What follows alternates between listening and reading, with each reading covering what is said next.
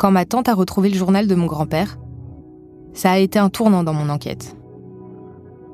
Je parle d'un journal, mais sur la couverture en fait, dans une écriture très élégante à la plume, mon grand-père a écrit Curriculum vitae. Sur une dizaine de pages, il a détaillé dans un français sans faute toutes ses expériences professionnelles et militaires jusqu'en 1955. Pendant longtemps, j'étais persuadée que mes grands-parents étaient partis d'Indochine en 1956 pour fuir la guerre, avec leurs trois enfants sous le bras. Pourtant, j'avais lu dans mes manuels scolaires qu'en 1954, la France avait perdu la guerre d'Indochine face aux indépendantistes vietnamiens. Je ne voyais pas la contradiction, ou je ne voulais pas la voir. Jusqu'à ce que je découvre ce journal. C'est quand je l'ai soumis à un historien que j'ai vraiment compris ce qu'avait été le parcours de ma famille, sa place dans la guerre d'Indochine, mais aussi dans un autre conflit mondial que je n'associais pas du tout à mon histoire familiale. Je suis Alix Douarcy-Noretti et vous écoutez le troisième épisode de Vietnam sur Lot. Nous sommes certains que les populations indochinoises ont besoin de l'appui cordial d'une grande puissance. Il est incontestable que cette situation est éprouvante. Ce sont les événements qui ont contribué à l'effondrement du colonialisme. À l'heure où le monde commence à s'installer dans la guerre froide, la France se laisse griser par l'illusion d'avoir retrouvé une Indochine miraculeusement préservée.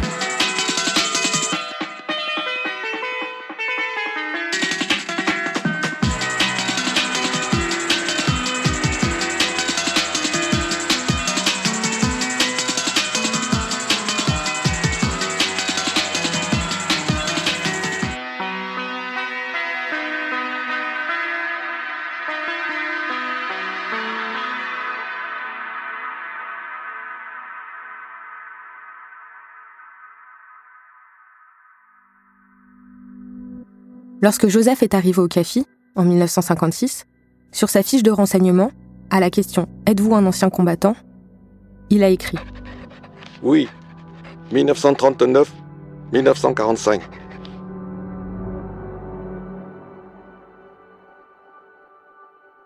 La guerre de 39-45 dans ma tête, ça n'avait rien à voir avec l'Indochine. À l'école, je me souviens pas avoir lu quoi que ce soit qui fasse le lien entre les deux. Pourtant, comme me l'a expliqué Alain Ruscio, l'historien qu'on a déjà entendu, si je remonte pas à la Seconde Guerre mondiale, je peux pas comprendre ce qui s'est passé en Indochine. À partir de la, fin de la Première Guerre mondiale, il y a eu euh, l'émergence euh, parallèle en quelque sorte de deux grandes familles, ce que j'ai appelé la famille nationaliste au sens euh, strict du terme, et la famille communiste. Et donc les deux, qui étaient rivales en même temps, hein, proclamaient le droit à l'indépendance du, du Vietnam. Et donc, à partir de 39-40, les forces en présence étaient déjà là, en quelque sorte. Elles n'avaient plus qu'à se manifester en attendant euh, ce que beaucoup de Vietnamiens appelaient l'occasion favorable. Euh, c'était de dire, il arrivera forcément un moment où il y aura une faille dans la défense du colonialisme, et cette faille est arrivée avec la Seconde Guerre mondiale. Quand Alain Ruscio me raconte ça, je suis très surprise. Moi, la Seconde Guerre mondiale, je l'associe surtout à l'Occident. N'oubliez pas que la Seconde Guerre mondiale, c'est une alliance de trois pays euh, qu'on peut appeler fascistes hein, contre d'autres pays qu'on peut appeler démocratiques, bien qu'il y ait l'Union soviétique qui n'était pas précisément une, une, démocratie. Mais enfin bon. D'un côté, il y a les puissances alliées, menées à ce moment-là par la Grande-Bretagne, qui sera rejointe par l'URSS et les États-Unis. Et de l'autre, les forces de l'Axe, c'est-à-dire l'Allemagne, l'Italie et le Japon. Le, la politique du Japon en Asie est la même que la politique de l'Allemagne nazie en Europe. C'est-à-dire qu'ils considèrent que l'Asie entière est leur sphère de domination. N'oubliez pas que le Japon a mené la guerre déjà à ce moment-là en Corée, a mené la guerre en Chine, en Chine nationaliste, et occupe euh, tout le sud-est asiatique. En fait, ce que m'explique Alain Ruscio, c'est que, avant l'agression militaire de la Pologne par l'Allemagne en 1939, qui marque le début de la Seconde Guerre mondiale, l'Empire du Japon avait déjà envahi la Chine et il menait là-bas une guerre intense depuis 1937. Et la Chine, elle est collée à l'Indochine. Les deux territoires partagent une frontière de presque 2000 km. Donc quand la France capitule en juin 1940 face à l'Allemagne, l'administration coloniale se retrouve sous la pression directe du Japon.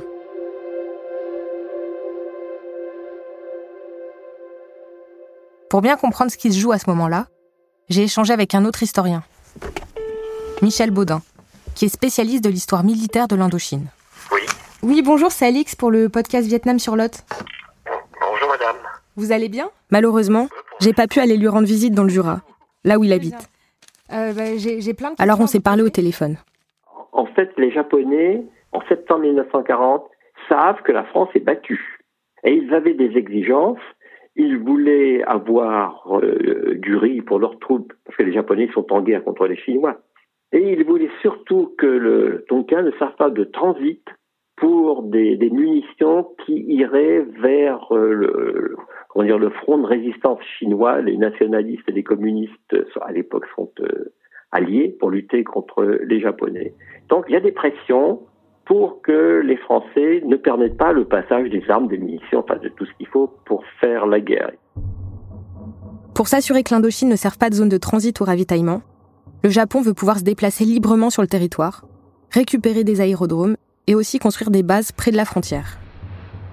Il signe un accord avec l'administration française, nouvellement dirigée par l'amiral Decoux. Mais la France tarde à le mettre en application.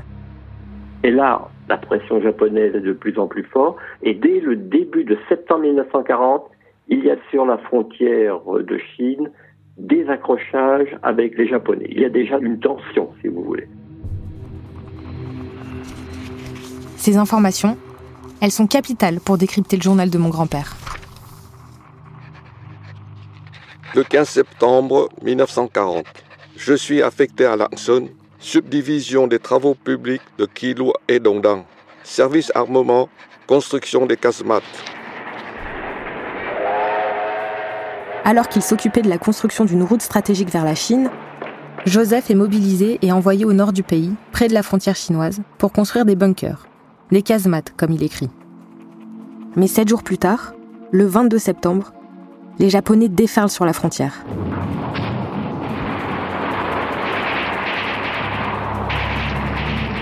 Le soir même, des unités d'infanterie débarquent. Surclassés en nombre et en matériel, les postes français tombent les uns après les autres. Et là, ils ont attaqué sur à peu près 50-60 km dans la région de Langson. Dans cette région, il y a 5-6 000 hommes, en comptant les partisans, mais qui ne sont pas forcément des troupes de grande qualité. En face, il y a la 5e division japonaise, à peu près 25 000 hommes, qui est d'une unité rodée. Et donc on a des combats extrêmement violents. Ce que m'explique Michel Baudin, c'est que le combat est totalement inégal. L'armée française est mal préparée et surtout très mal équipée. Les troupes sont mal commandées et la moitié des troupes qui sont dans cette région sont des réservistes autochtones. Alors à l'époque, on ne disait pas autochtones, on disait indigènes. Le résultat, c'est que 2300 ont déserté. Donc ça a vraiment été euh, la pagaille. J'essaye d'imaginer cette pagaille. Des soldats indigènes qui se battent contre l'envahisseur japonais, mais pour le colonisateur français.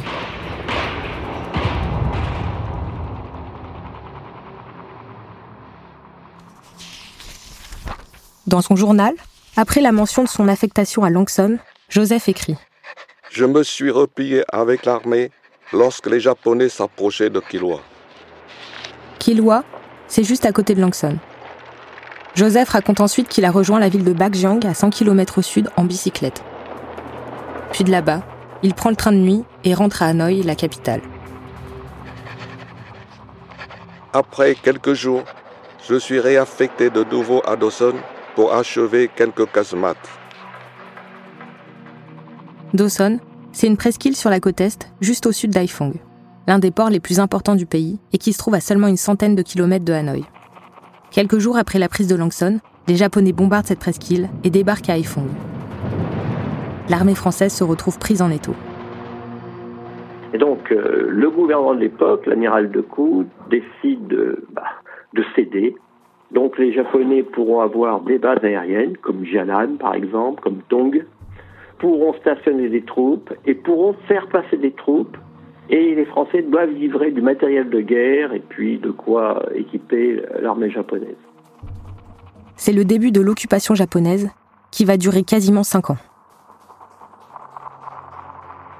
Malgré leur mainmise, les Japonais s'engagent à respecter la souveraineté française les Japonais sont en guerre contre euh, les Chinois et ça se passe pas bien. Donc ils veulent pas disperser leurs forces dans un pays qui n'est pas franchement hostile, puisque les Français n'ont pas les moyens d'être hostiles. Et ils préfèrent s'arranger avec les Français et avoir leur collaboration. Alors il y a des conventions, théoriquement les Français devraient aider les Japonais contre toute euh, forme d'invasion. C'est une souveraineté sous surveillance, si vous voulez. Donc c'est toujours la France, un gouvernement euh, bifiste, pétiniste, et il y a toujours des troupes françaises, une police française, une gendarmerie française. Donc ça ne change pas grand-chose pour les gens d'Indochine. Ce que je comprends, c'est qu'il y a une sorte de cohabitation qui se met en place. Je me demande comment mon grand-père a vécu cette période. C'est compliqué de se le représenter parce qu'il n'en parle pas dans son journal. Comme j'avais du mal à trouver des témoignages, j'ai décidé d'appeler Alain Ruscio. Ah, c'est bon. Bonjour. Bonjour, comment allez-vous? Je voulais savoir comment les habitants avaient vécu cette occupation. Ces nouveaux Japonais qui arrivaient là et qui se comportaient quand même euh, un petit peu comme les nouveaux maîtres de la situation. Moi, je me garderais bien de faire des généralités, mais la réputation des Japonais était qu'ils étaient quand même extrêmement racistes.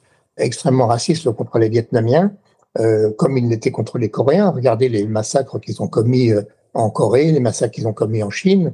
Donc les Japonais avaient une très mauvaise réputation auprès de la population vietnamienne et je pense qu'ils étaient effectivement beaucoup plus craints et peut-être beaucoup plus brutaux au quotidien que les Français moyens. Ce qu'Alain Ruscio m'explique, c'est que les Vietnamiens de la génération de mon grand-père étaient en quelque sorte habitués à la présence française. Ça ne veut pas dire qu'ils étaient satisfaits, ou qu'ils ne souffraient pas de l'exploitation et du racisme, ni que le colonialisme était doux mais il y avait une sorte de cohabitation qui était considérée comme probablement définitive. Et l'arrivée des Japonais, c'est une nouvelle violence. Mais ça va aussi entraîner autre chose. L'arrivée des Japonais a changé considérablement la situation parce que euh, les Vietnamiens se sont aperçus que les Français étaient quand même en état de faiblesse. Vous vous souvenez de la fameuse occasion favorable que les indépendantistes attendaient? Et donc immédiatement, les nationalistes vietnamiens et les communistes vietnamiens se sont dit, bah voilà, euh, la France va forcément être affaiblie et la répression euh, en Indochine euh, va forcément avoir des failles. Et donc c'est à ce moment-là qu'arrive la personnalité d'Ho Chi Minh. Ho Chi Minh, c'est une figure importante de l'indépendance et de la lutte contre les impérialismes français et américains. C'est un héros au Vietnam.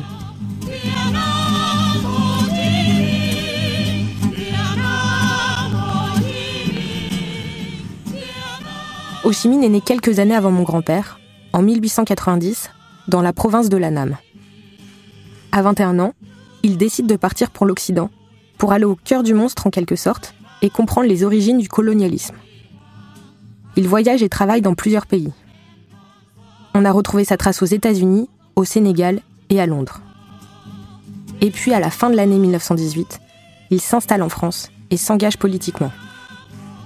Il devient membre fondateur du Parti communiste en 1920 et dénonce publiquement la présence française en Indochine. Puis il part à Moscou en 1923 et rejoint l'Internationale communiste où il fait figure d'expert sur les questions coloniales et asiatiques.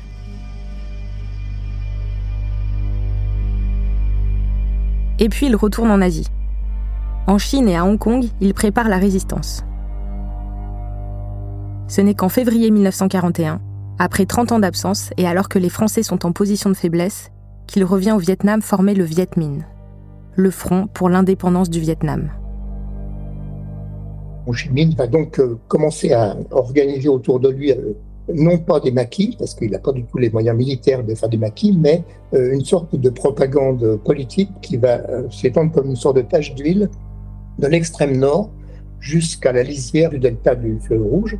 Donc il va commencer à faire connaître son programme et donc à armer, enfin, politiquement, dans un premier temps, les populations de paysans de tout le nord du Vietnam.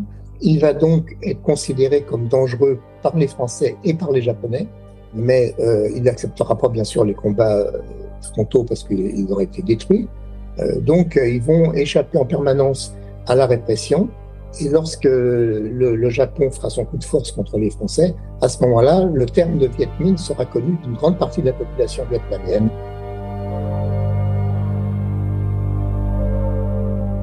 Ce coup de force du Japon dont parle Alain Ruscio, c'est un moment très important.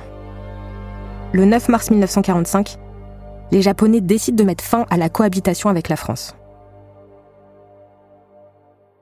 Pour comprendre ce revirement du Japon, il faut se rappeler qu'en juin 1944, les Alliés ont débarqué en Normandie pour libérer la France.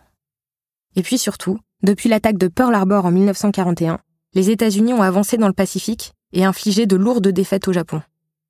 Ça commence à sentir le roussi pour les Japonais. Michel Baudin. Ils sont battus un petit peu partout. Et ils se disent, si les Alliés débarquent en Indochine, est-ce que les Français vont se battre avec nous, comme le veulent les conventions que l'on a signées Et ils n'en sont pas sûrs. Voyant que la guerre est en train de tourner à l'avantage des Alliés, le 9 mars 1945, l'ambassadeur du Japon pose un ultimatum à l'amiral français Jean Decoux. Les Français doivent se soumettre à l'autorité du Japon. L'amiral refuse.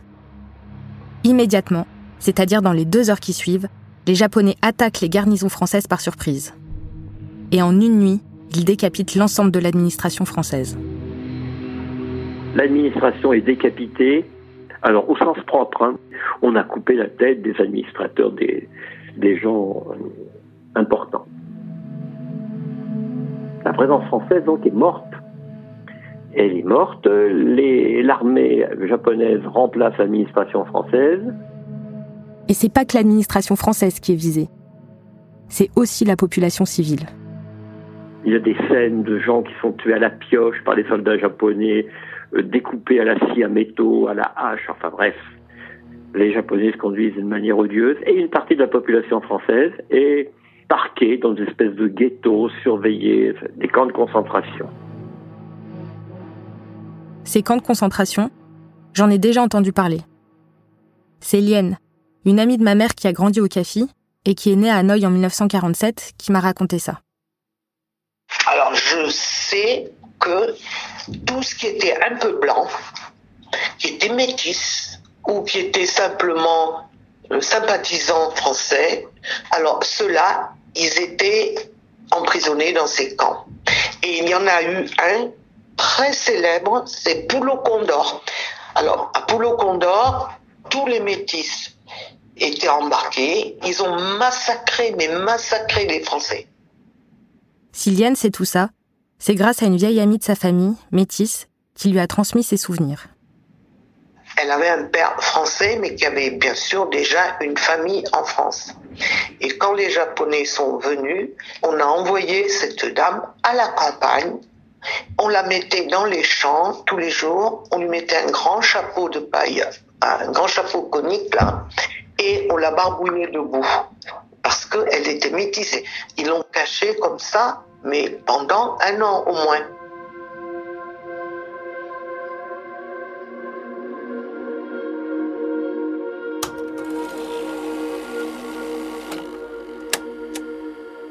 Dans toute l'Indochine, ce n'est qu'une suite de massacres et de viols. 2200 Européens et 1300 Indochinois seront tués, de très nombreux blessés et disparus, des centaines de captifs torturés pendant des mois par la Campétaille, la Gestapo japonaise qui en enfermera certains en cage dans des conditions équivalentes à celles des camps de la mort nazie.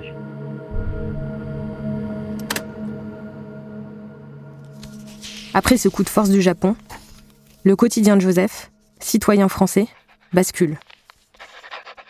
À cette époque, il travaille dans un barrage à une centaine de kilomètres au sud d'Hanoï. Le 20 mars 1945, je m'apprêtais à rejoindre Taibingville lorsque les Japonais venus en camion vérifier mes bagages m'ont assommé et dépouillé.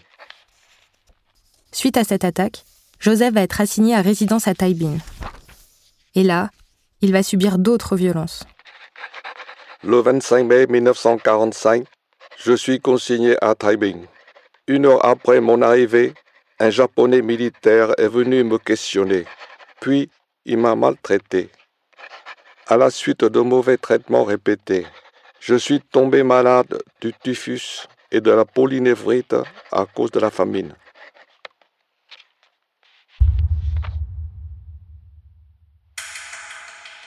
« 1945, c'est aussi l'année de la grande famine au Vietnam. Cette famine, c'est l'une des pires du XXe siècle. Elle s'explique de plusieurs façons. D'abord, les années de la domination française ont entraîné une diminution des surfaces de culture alimentaire au profit de la production de coton, de jute et d'autres plantes industrielles.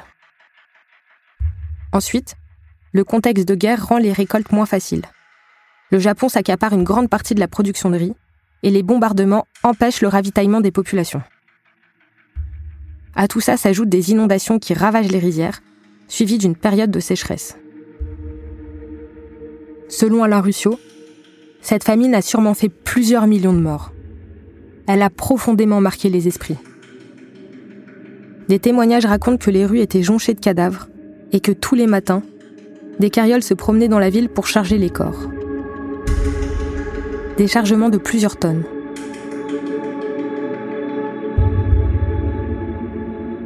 Tout ça, Joseph a sûrement dû le voir pendant l'été 45.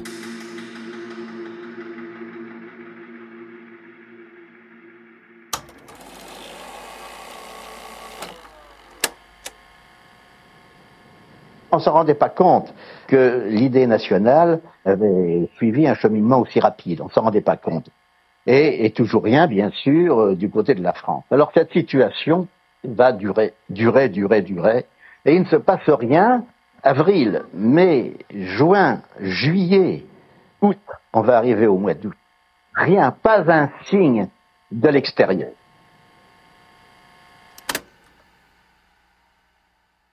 Presque immédiatement après, euh, il y a la défaite du Japon. Hein, je vous rappelle euh, Hiroshima 6 août 45, euh, Nagasaki 9 août 45. Donc le Japon capitule. Et à ce moment-là, donc il y a une sorte de vacances du pouvoir en, Indochine. Les Français ont été éliminés et beaucoup sont d'ailleurs ont été très durement euh, réprimés par les Japonais. Donc les Français sont soit dans les prisons encore, soit ils viennent d'être libérés mais ils n'ont plus de pouvoir. Les Japonais observent et ne font plus rien.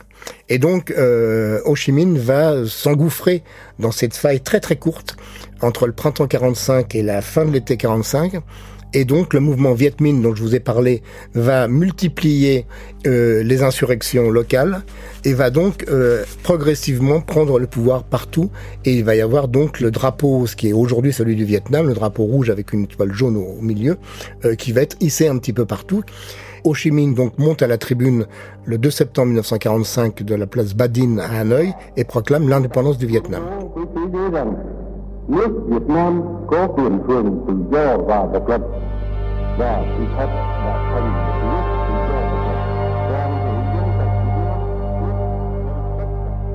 Joseph parle de ce moment dans son journal.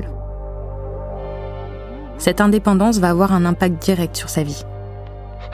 Les Viet Minh sont au pouvoir. Je suis fait prisonnier par les Viet Minh dans le village de Thai Binh et je suis gardé de près par des hommes armés.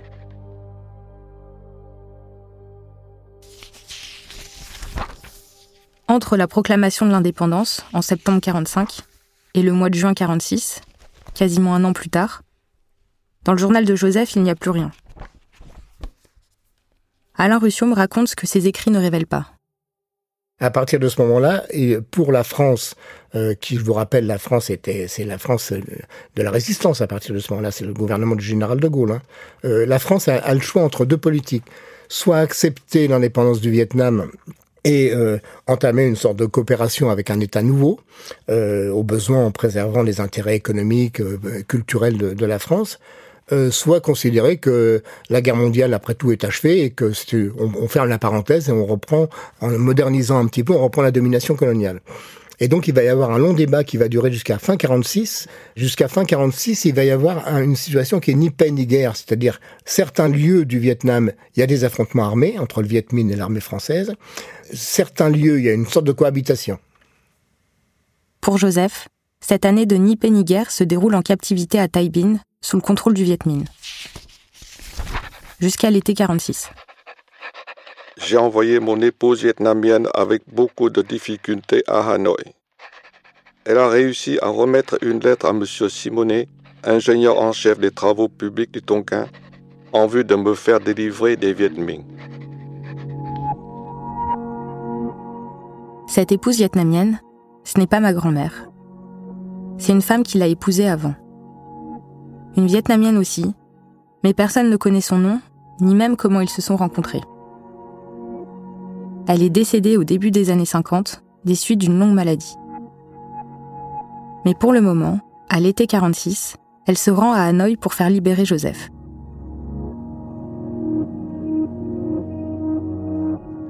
Et puis, trois mois plus tard, Le 1er octobre 1946, les Viet Minh sont venus me libérer avec ordre de rejoindre Thái Bình Ville, puis Nam Dinh. Arrivé à Nam Dinh, j'ai été soigné par un médecin capitaine pendant une quinzaine de jours. J'ai rejoint Hanoï le 16 octobre 1946 par un convoi militaire.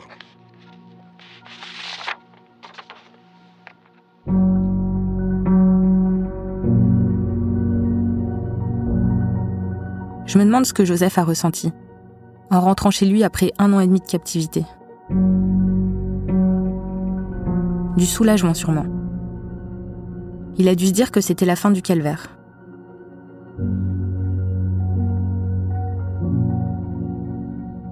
Pourtant, seulement un mois plus tard, le 23 novembre 1946, un nouvel événement va encore tout bouleverser.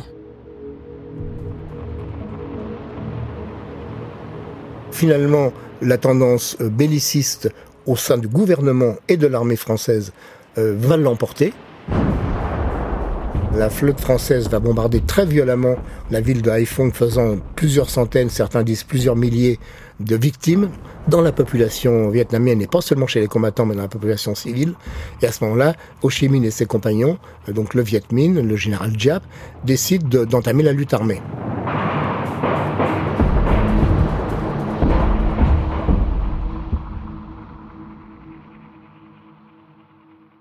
Mon grand-père n'était pas à Haiphong à ce moment-là.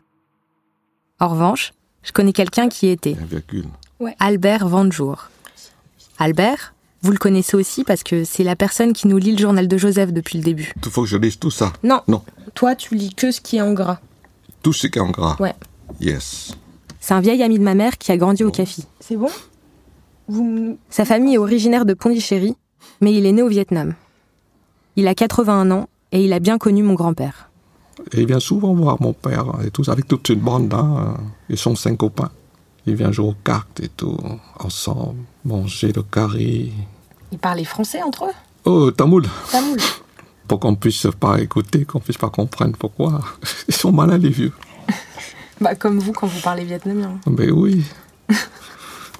tu admets. Ouais. Je trouvais ça beau que ce soit lui qui prête sa voix pour lire ce journal. Bon. Il était super ému et moi aussi. Albert était tout jeune au moment du bombardement d'Haiphong, mais ses souvenirs sont intacts. J'avais trois ans, trois ans et demi.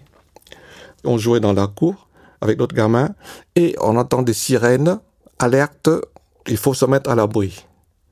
Mon grand-père et ma grand-mère qui entendent ce bruit, ils nous attrapaient et on se met sous le lit à l'abri.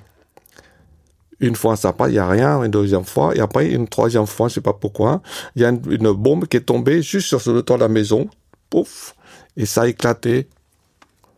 Il n'y a pas de mort, par contre, il y a des blessés. Ma sœur, mon frère et moi, on a été brûlés par des feux, des souffles, hein. Elle avait brûlé les cheveux brûlés, et on sentait l'odeur de, de cheveux brûlés. Et j'ai toujours l'image, ça devient un peu les cheveux crépus. Hein. Quand tu as les cheveux qui brûlent, ça devient crépus. Et c'est de là qu'on est parti dans la campagne pour rejoindre Hanoï, à 100 km. On a mis un mois. Et en cours de mon exode, j'ai rencontré des gens blessés, des morts. Et dans la campagne, c'est des maisons en paillotte, des toits en chaume. Et quand ça brûle, il y a une odeur de brûlé. Euh, ça m'a conservé cette odeur pendant des années. Quand on épluche une orange, dans ma tête, ça fait tinte, l'odeur de paille pour moi. À chaque fois quand je mange une orange, quand on épluche, ça fait des petites qui sortent là, de l'essence qui sortent là, et cette odeur-là, ça me rappelle le Vietnam.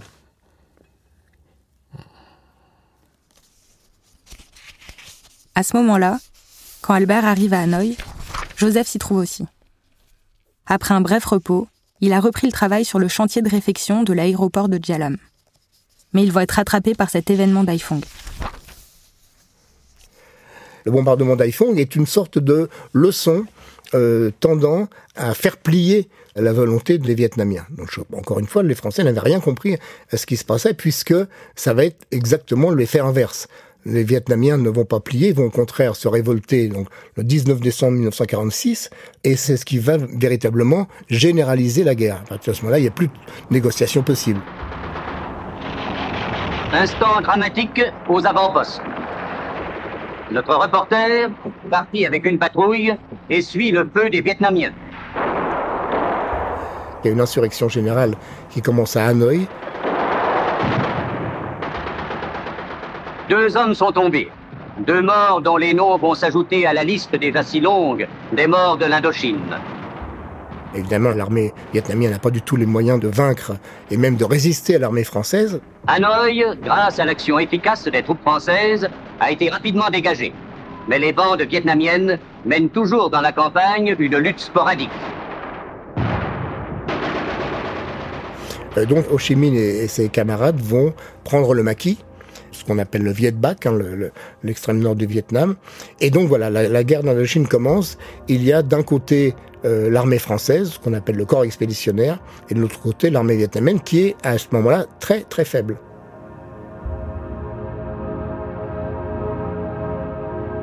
Moi qui pensais que ma famille avait fui le conflit, qu'ils étaient partis avant d'être témoins du moindre affrontement, j'étais loin d'imaginer que mon grand-père avait été physiquement impacté par la guerre. Quand l'insurrection commence à Hanoï, il reste encore dix ans avant le départ de mes grands-parents vers la France. Et dans ses notes, au mois de décembre 46, Joseph écrit Le 19 décembre au soir, attaque des Viet Minh. Le 22 décembre, je m'engage comme volontaire dans la police pour la défense passive. La défense passive, c'est une sorte de garde civile dont la fonction était notamment de protéger les quartiers français.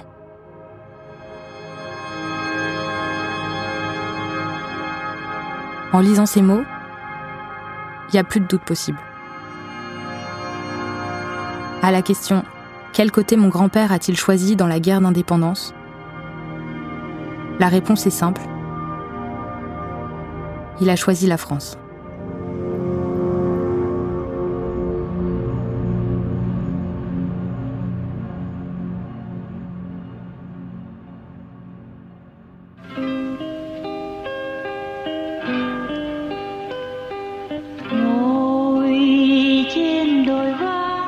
D'écouter Vietnam sur Lot. Si cet épisode vous a plu, n'hésitez pas à en parler autour de vous et à nous laisser des commentaires et des étoiles sur Apple Podcast ou sur Spotify. L'épisode suivant sera diffusé mardi prochain.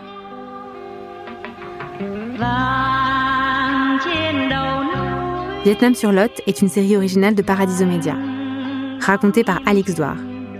La série a été écrite par Alix Douard, Adèle Salmon et Suzanne Collin. Le montage, sound design, mixage et la réalisation sont de Florentin Baume, assisté de Marek Panchaud. Suzanne Collin est productrice.